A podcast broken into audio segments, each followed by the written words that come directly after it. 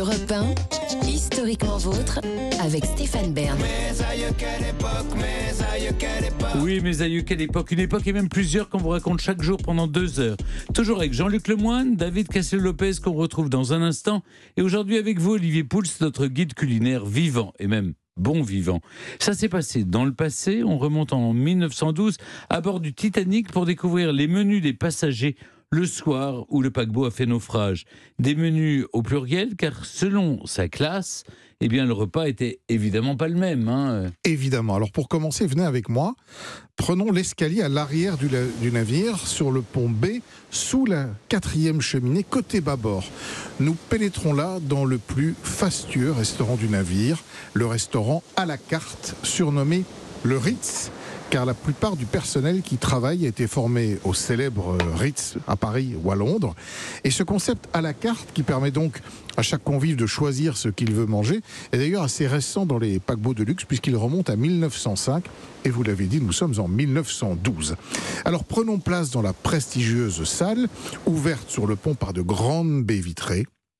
Tout n'y est que luxe. Le mobilier Louis XVI, la moquette épaisse, les panneaux de bois précieux qui tapissent les murs nous plongent dans une ambiance au raffinement extrême.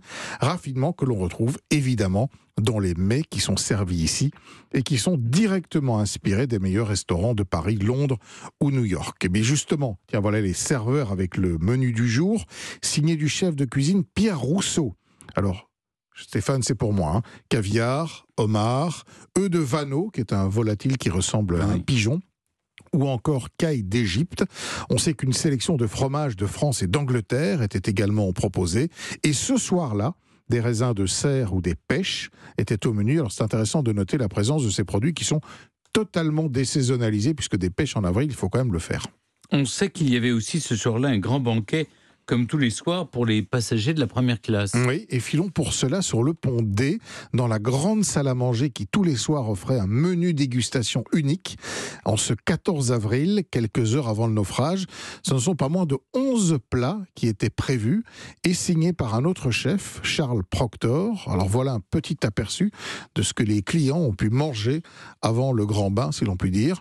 Avoir les œufs bouillettes. Et voilà, oui. Alors, Des huîtres à la russe, euh, c'est en gelée avec de la vodka, du citron et du réfort. Un consommé Olga avec une crème d'orge, c'est un bouillon de viande.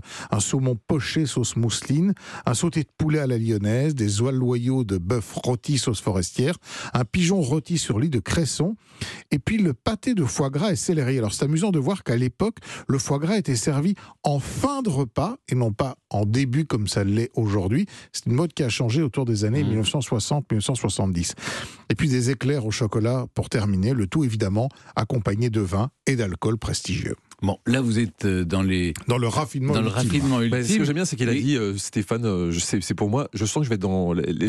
justement, non, non, mais moi aussi. Qu'est-ce qu'on pouvait manger dans les autres classes? Oui, alors maintenant Jean-Luc, c'est pour moi. c'est bien ah. ça. Donc il y avait trois classes en réalité sur le Titanic. En seconde classe, les menus étaient assez proches de ce que mangeait la bourgeoisie de l'époque des poissons au four, de l'agneau, de la dinde rôtie du pudding en dessert le soir du naufrage, c'est-à-dire un pudding aux prunes qui a été servi, pour la petite anecdote, en troisième classe, mon cher Jean-Luc, où le prix du billet était 25 fois moins onéreux que celui d'une première.